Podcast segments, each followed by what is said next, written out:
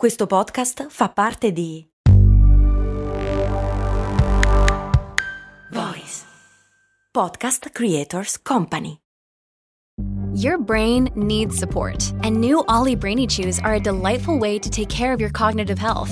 Made with scientifically backed ingredients like Thai ginger, L-theanine, and caffeine, Brainy Chews support healthy brain function and help you find your focus, stay chill, or get energized. Be kind to your mind and get these nootropic chews at ollie.com. That's O L L Y.com. These statements have not been evaluated by the Food and Drug Administration. This product is not intended to diagnose, treat, cure, or prevent any disease.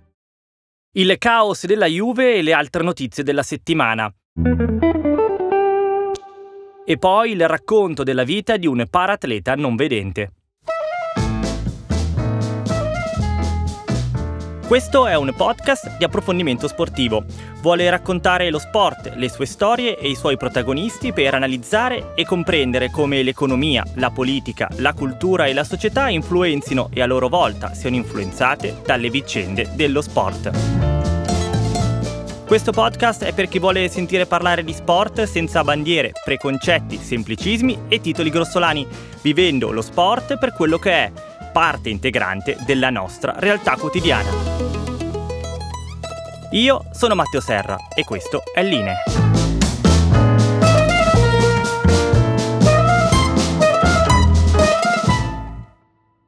Ciao amiche e amici, ben ritrovati a Linea, il primo podcast di approfondimento sportivo italiano. Da qualche giorno, in qualunque conversazione in ogni parte d'Italia, nei primi 3-4 argomenti di discussione a una certa spunta puntuale la domanda: Oh, ma la Juve? La Juventus è la squadra con più tifosi in Italia e quindi quello che succede alla squadra diventa un fatto nazionale, come una notizia di politica o di cronaca. Per chi fosse totalmente estraneo alla vicenda, la Corte d'Appello della FIGC ha deciso di penalizzare di 15 punti la Juventus in classifica a seguito della riapertura delle indagini sul caso delle plusvalenze fittizie. Di fatto, secondo i giudici, la Juventus, nella sua gestione finanziaria parecchio arzigogolata, avrebbe creato un vero e proprio sistema per falsificare i bilanci e quindi permettersi delle spese altrimenti non accessibili, con tutto quello che in termini di acquisto giocatori ne consegue. In attesa di leggere le motivazioni ufficiali della sentenza, il discorso si è subito polarizzato tra chi ritiene eccessiva la condanna e chi invece ci vede soltanto una giusta punizione. Le intercettazioni sono state l'elemento chiave che ha incastrato la Juve che, secondo quello che dicono i giudici, cioè non io, ha portato al momento a penalizzare solo la Juve e non le altre coinvolte. Se molte delle altre società infatti hanno partecipato a questo gioco scorretto di plusvalenze gonfiate, solo la Juve lo ha fatto con un preciso intento di dolo, un preciso disegno strategico e quindi per questo al momento è la sola a essere stata condannata. Pesa anche il fatto che la Juve sia quotata in borsa e quindi debba rispondere a regolamenti e leggi specifiche e diverse. Ripeto però al momento perché questa vicenda è solo la punta di un iceberg la cui reale massa deve ancora emergere sia per la Juve, che dovrà ancora rispondere di alcuni accordi sugli stipendi coi calciatori che non tornano, prima poi di capire anche cosa farà la UEFA, che può decidere di punire i bianconeri, dato che in questi anni sospetti hanno partecipato anche alla Champions League, ma il discorso vale anche per altre società che possono venire coinvolte su più livelli.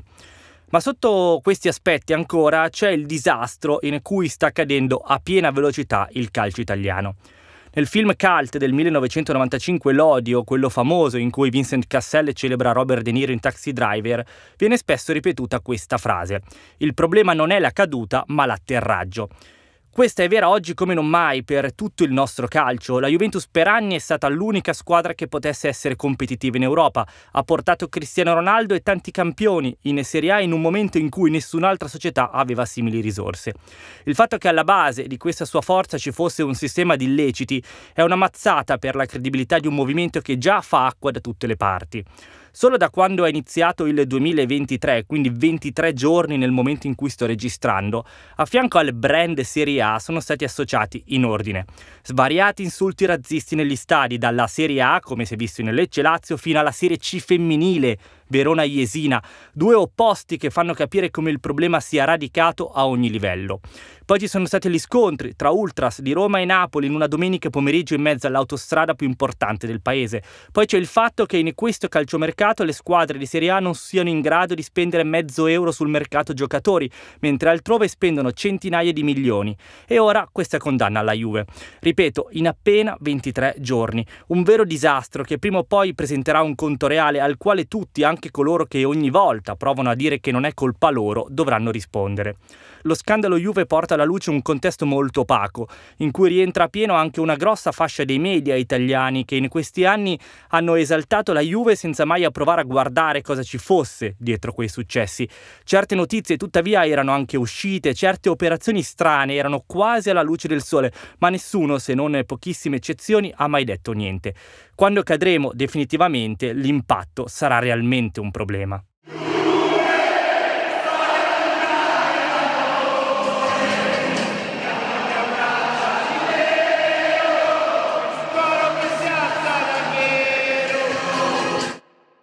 In mezzo a questo insieme di disastri, incompetenze e problematiche varie ci sono coloro che dalla base permettono alla fine al sistema calcio di vivere, ovvero i tifosi. Gli ultras della Juve, con un comunicato firmato dai tre principali gruppi, quindi i Viking, i Drughi e i Nab, hanno condannato duramente la propria società. È peggio delle 2006, hanno scritto dove dicono almeno eravamo incolpevoli, mentre oggi no, e hanno definito i loro dirigenti luridi esseri che hanno trattato la nostra maglia come un oggetto senza anima. Parole pesanti, che vanno in direzione opposta rispetto invece a un hashtag che sta spopolando sui social che invece invita a disdire da Zone e Sky, i canali che trasmettono le partite, per protesta. Forse una soluzione al problema passa anche dalla volontà dei milioni di tifosi di chiedere a gran voce un calcio più pulito. E allora provo a raccontarvi delle storie che vanno proprio nella direzione per fare dello sport in generale un contesto esemplare in tema di uguaglianza e parità. Lo faccio partendo ancora una volta dalla Juve, anche se in questo caso si tratta di una sua giocatrice della squadra femminile, Sara Gunnarsdottir. La calciatrice, che prima di arrivare in Italia giocava al Lione, a marzo del 2021 aveva scoperto di essere incinta di 5 settimane. Per un mese era andata avanti ad allenarsi, ma poi quando si era resa conto di non farcela più aveva comunicato la sua situazione al Lione. La società francese quindi le aveva dato il permesso di tornare in Islanda, il suo paese, e portare avanti da lì la gravidanza. Una volta a casa, però, Gunnarsdottir si è resa conto che il Lione aveva iniziato a pagarle solo una piccola parte del suo stipendio. Quando lo ha fatto presente, credendo che ci fosse un qualche errore, le è stato detto che in realtà non era affatto uno sbaglio e che vista la sua assenza avevano ritenuto che non fosse necessario pagarla per intero. La calciatrice allora ha minacciato di fare ricorso alla FIFA e la risposta del Lione è stata del tipo se lo fai non hai più posti in squadra. Lei però lo ha fatto e a maggio è arrivata anche una prima sentenza che dava ragione alla giocatrice. Il Lione aveva annunciato ricorso, ma dopo che in questi giorni sono state pubblicate le motivazioni ha cambiato idea. Questo perché nel documento si dice che il Lione non si è comportato in modo diligente, ignorando la gravidanza di una sua calciatrice e il suo stato psicofisico, avanzando verso di lei anche delle pretese economiche. È la prima volta che arriva una sentenza del genere e offre un nuovo esempio per la gestione delle gravidanze nelle calciatrici e in generale nelle sportive, tema spesso tabù che porta molte atlete a vivere con difficoltà una situazione che invece dovrebbe essere riconosciuta come un diritto da tutelare. I wholeheartedly apologize for the experiences that have not met the standards that we should have met for ourselves as a national governing body. It's very clear our sport needs reform, and, and I will lead that reform. I need to work with the gymnasts now. And I need to show action that I think the gymnasts will want to come with us, and I can start to rebuild that trust. Ora andiamo in Inghilterra e vi porto un esempio di come, se si vuole, si può fare qualcosa di concreto per migliorare la vita di moltissime atlete e atleti in tema di protezione sociale e di difesa contro dei possibili abusi.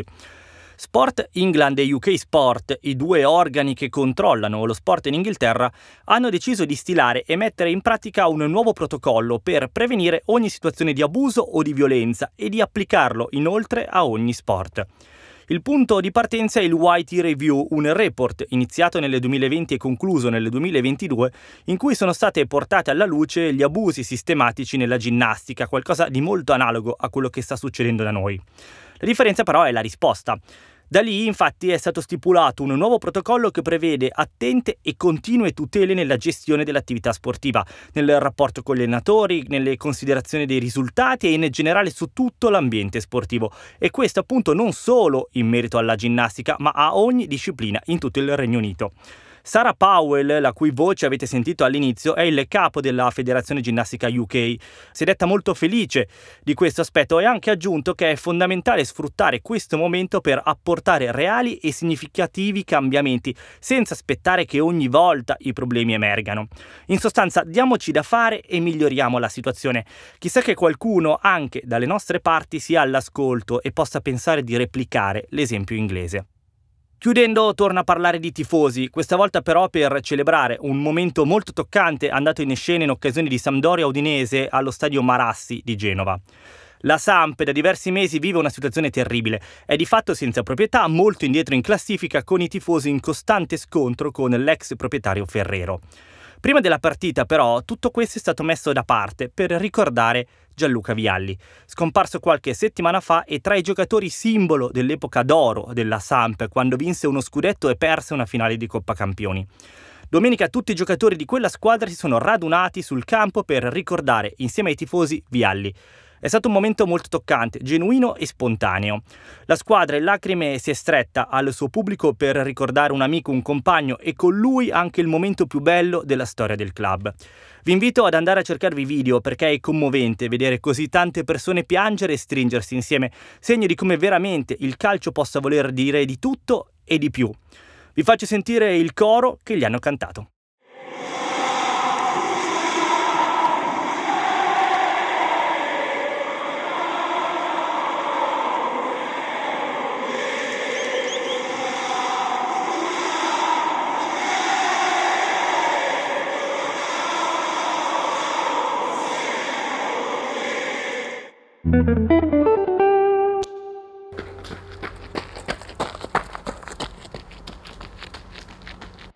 Dopo aver parlato di uguaglianza nello sport, vi racconto adesso la storia di chi vive lo sport in mezzo a mille difficoltà di ogni genere.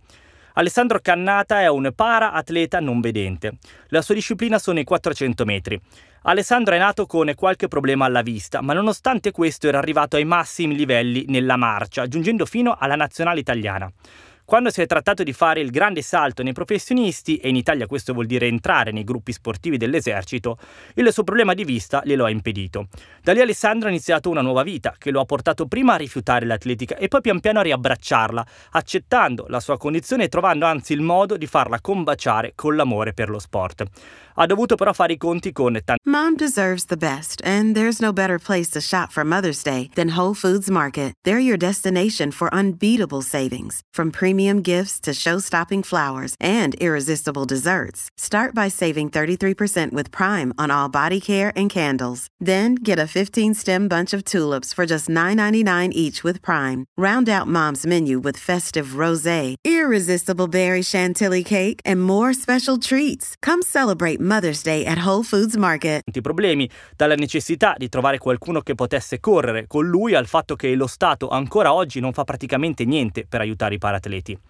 In questa chiacchierata Alessandro mi ha raccontato la sua storia, le sue difficoltà, ma anche le sue ambizioni che hanno un nome e una data, Parigi 2024, ovvero le Olimpiadi e quindi le Paralimpiadi. Sentite. Io mi chiamo Alessandro Cannata e mm, faccio atletica praticamente da sempre, da quando sono bambino. Ho due però, come dire, parti della mia storia. La prima che va dai 6 ai 20 anni e ho deciso di fare marcia fino ad arrivare a, diciamo, tra i 16 e i 20 anni in, eh, in nazionale con la mia disabilità visiva, perché sono nato con una eh, disabilità di quelle che si chiamano gravi e rare disabilità visive, a causa di questa non sono potuto entrare in eh, un gruppo sportivo militare, quindi diciamo il dolore è stato enorme perché mi veniva preclusa la grande possibilità che avevo no, di fare quell'attività, la cosa che amavo a livello professionistico. E quindi mi sono allontanato da, dal mondo sportivo così agonistico, cosa che però dopo le ultime eh, Olimpiadi ho ripreso a fare questa volta eh, i 400 metri, il famoso giro della morte. Quindi adesso distanza, corro sia i 400 metri che i 200 metri e lo faccio nel mondo paralimpico. Chiaramente, eh, dato che si corre tra persone con eh, gravi disabilità non vedenti, corriamo insieme ad un'altra persona, una, un atleta guida sostanzialmente, con il quale quindi dobbiamo allenarci con costanza, dobbiamo svolgere ogni singolo allenamento, no? E quindi fare un percorso di crescita insieme. Però, come capirai, trovare eh, questi atleti guida di un certo livello, insomma, non è semplicissimo. Eh, e qui inizia appunto una. È, è stata, diciamo, il primo grande ostacolo quando ho deciso di reiniziare a fare atletica nel mondo paralimpico. Entriamo bene nel dettaglio di eh, quella che è la tua storia partendo un po' dall'inizio, perché ehm, tu hai iniziato una, una, carriera che poi hai dovuto interrompere ed è stata lunga eh, la fase in cui hai messo un po' da parte eh, lo sport. Eh, che ricordi hai di, di quel momento, come, come si vive una, una, situazione del genere e soprattutto come si supera? Guarda, io avevo vissuto ormai da, quattro anni nel circuito della nazionale ad altissimi livelli e quando sei nella nazionale italiana di marcia, vuol dire che sei nei top player a livello mondiale. L'abbiamo visto nelle ultime Olimpiadi, eh, entrambe le gare di marcia sono state vinte da due italiani, due italiani che erano miei compagni d'allenamento quando io ero, ero in quel circuito.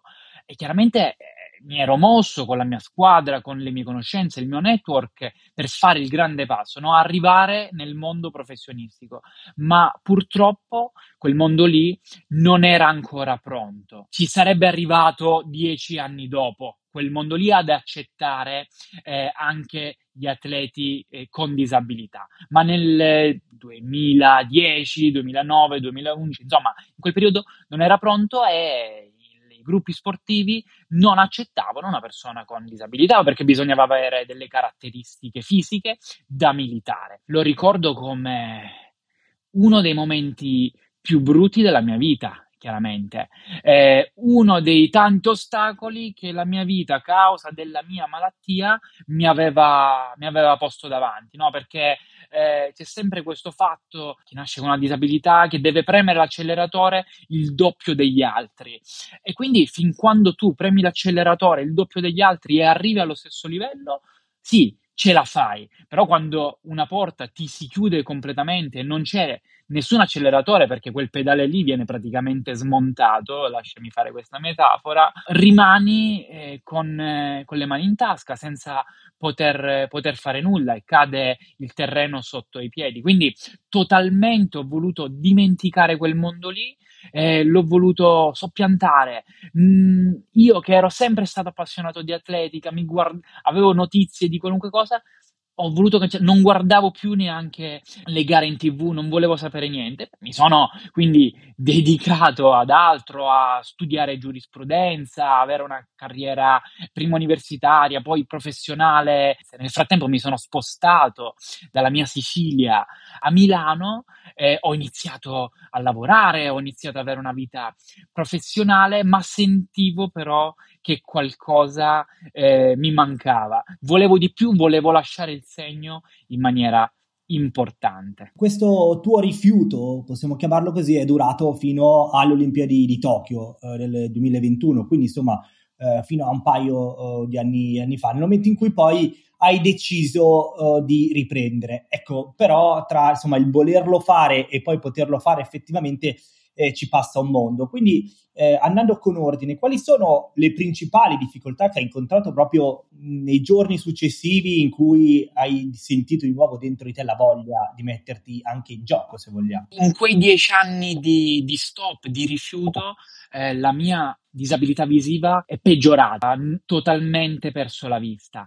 E quando ho deciso di, di reiniziare, chiaramente non lo potevo fare in autonomia. E, appena ho alzato il telefono per muovermi, no? cercare una società che mi potesse dare la possibilità, la prima risposta, giustamente, è stata Alessandro, ma tu hai una guida? Cioè qualcuno corre con te? E da quel momento ho capito che la strada sarebbe stata bella ma sicuramente in salita. Tutti i momenti liberi per, per, tre mesi consecutivi a cercare una persona che con costanza, con eh, volontà, con la brama, quel fuoco dentro, avesse la voglia di stare al mio fianco e percorrere questo percorso insieme verso una vita di atleta a livello agonistico. Sono stati tre mesi in cui io mi sono chiuso praticamente nei momenti liberi in palestra, quando uh, invece riuscivo, scrivevo a qualunque, a qualunque società sportiva e ho ricevuto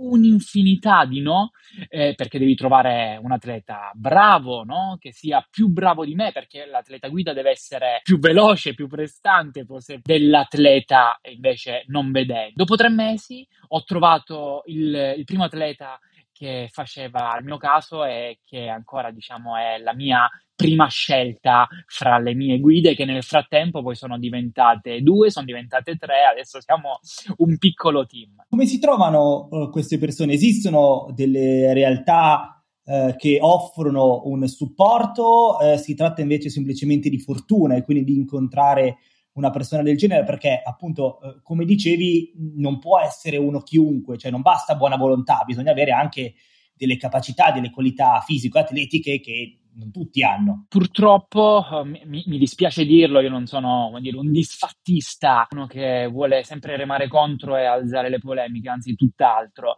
ma è un dato di fatto che in Italia questi atleti non vengono, questi atleti guide, non vengono riconosciuti e quindi non esiste né un circuito né un database né un modo per farlo diventare, eh, non dico una professione, ma quantomeno un'attività che venga, meno male, rimborsata da, da un ente, da un istituto. E quindi è lasciata un po' al caso, è lasciata molto alla ricerca dell'atleta con disabilità che magari con, tramite conoscenze, tramite l'allenatore, quindi il coach, tramite la società riesce a fare network ed arrivare alla persona più adatta. Nel mio caso io ho tempestato di telefonate tutto il mondo del running di Milano eh, arrivando ad un centro sportivo che è molto votato alla solidarietà, alla... aveva tra le sue linee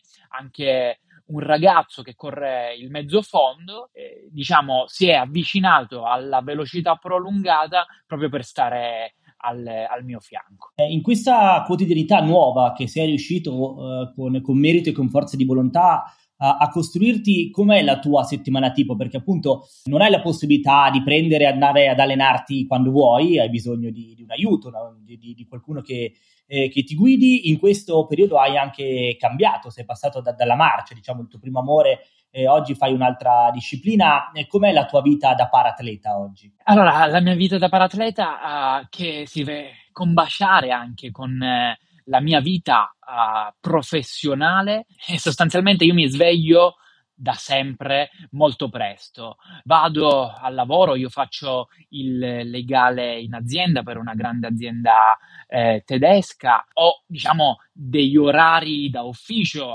Successivamente, quindi dalle 6 in poi, raggiungo la, la pista e passiamo almeno due ore o due ore e mezza sul campo, sul campo d'atletica. E questo dal lunedì al sabato. La domenica riposo e già la domenica però pianifico l'attività per la, succe- la settimana successiva, pianificando giorno dopo giorno quale guida può esserci per eh, aiutarmi nel fare, nel fare quell'allenamento. E quindi sostanzialmente è davvero una vita molto affollata, però diciamo gli obiettivi sono, sono grandi, quindi si fa con, con, con, tanto piacere, anche se con tanta fatica. Sì, perché eh, tra le tue ambizioni eh, c'è anche quella di arrivare alle prossime Olimpiadi eh, Parigi 2024. Eh, Alessandro, perdonami la schiettezza, ma secondo me è fondamentale per comprendere quella che è la vita di un paratleta.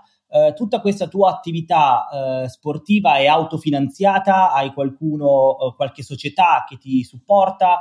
eh, i ragazzi che vengono ad allenarsi con te lo fanno in forma di eh, volontariato, lo fanno, insomma, hanno un ritorno economico? L'attività è eh, sostanzialmente autofinanziata, assolutamente. I ragazzi che vengono con me lo fanno sicuramente in forma di, di volontariato, non c'è alcuna forma di aiuto eh, da, da, da, parte, da, parte, di nessuno, quindi eh, la, la, mia società, cioè il GSD non vedenti, attraver- all'interno delle sue regole ha la possibilità di aiutare al 100% l'atleta, l'atleta, l'atleta guida per le trasferte che si fanno ai campionati italiani o dei Grand Prix internazionali, questo sicuramente, e a noi in una piccola percentuale di, di rimborso. Sostanzialmente avviene così un po' eh, la parte economica. Quindi insomma a livello statale eh, praticamente, praticamente nulla.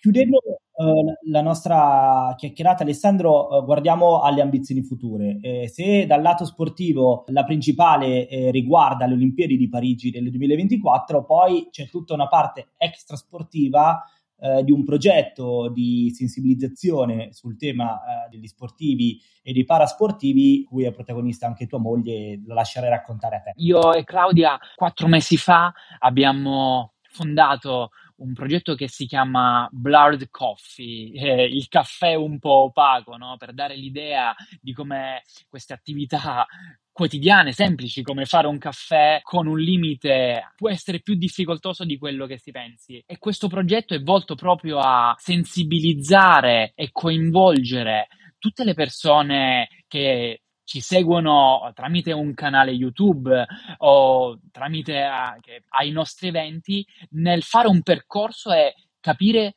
come vengono superati eh, i limiti, anche perché nel mio caso c'è un limite che può essere fisico, ma ognuno di noi, lo sappiamo bene, vive e può vivere con eh, limiti di qualunque genere. E quindi il Blur Coffee che come motto ha How do you go beyond limits? Come fai a superare i tuoi limiti? Cerca di fare un percorso proprio per eh, sensibilizzare e capire come andare oltre i limiti, il limite che può essere di qualunque tipo. Potete seguire l'attività di Alessandro e di sua moglie nel loro canale YouTube Blord Coffee. Per la notizia bonus di oggi vi porto in America, dove c'è stato una sorta di cortocircuito in tema di politically correct. Ve lo racconto con un filo di ironia. In questi giorni nella NHL, il campionato di hockey americano, si è celebrata la Pride Night, una speciale giornata di campionato in cui tutte le squadre si schierano al fianco delle varie comunità LGBTQ. Lo fanno con diversi slogan e colorando i nomi e i numeri delle magliette dei giocatori con l'arcobaleno. Il giocatore di hockey russo dei Philadelphia Flyers, Ivan Provodov, si è però rifiutato di partecipare all'evento, motivando il suo no con la sua fede religiosa, quella russa ortodossa. Lui ha detto di rispettare tutti, ma vuole anche rispettare la sua religione. Nella mente dominata dal politicamente corretto degli americani, quindi, si è creato una sorta di dilemma filosofico. Nella nostra ricerca della correttezza più totale, possiamo accettare che qualcuno dica di non voler sposare una causa in nome della religione? Non rischierebbero, accusandolo per questo, di essere a loro volta intolleranti? Il tutto si è risolto alla fine con Provodov che se n'è rimasto tranquillamente a casa e la società che ha espresso ancora una volta con un comunicato il suo sostegno alla causa LGBTQ. Insomma, i paradossi del politicamente corretto.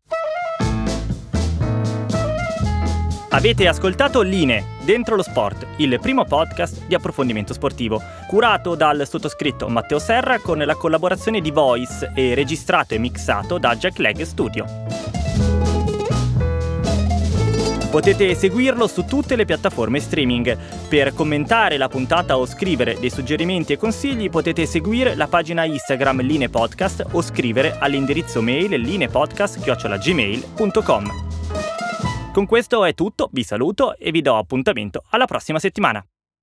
E adesso un bel caffè finito.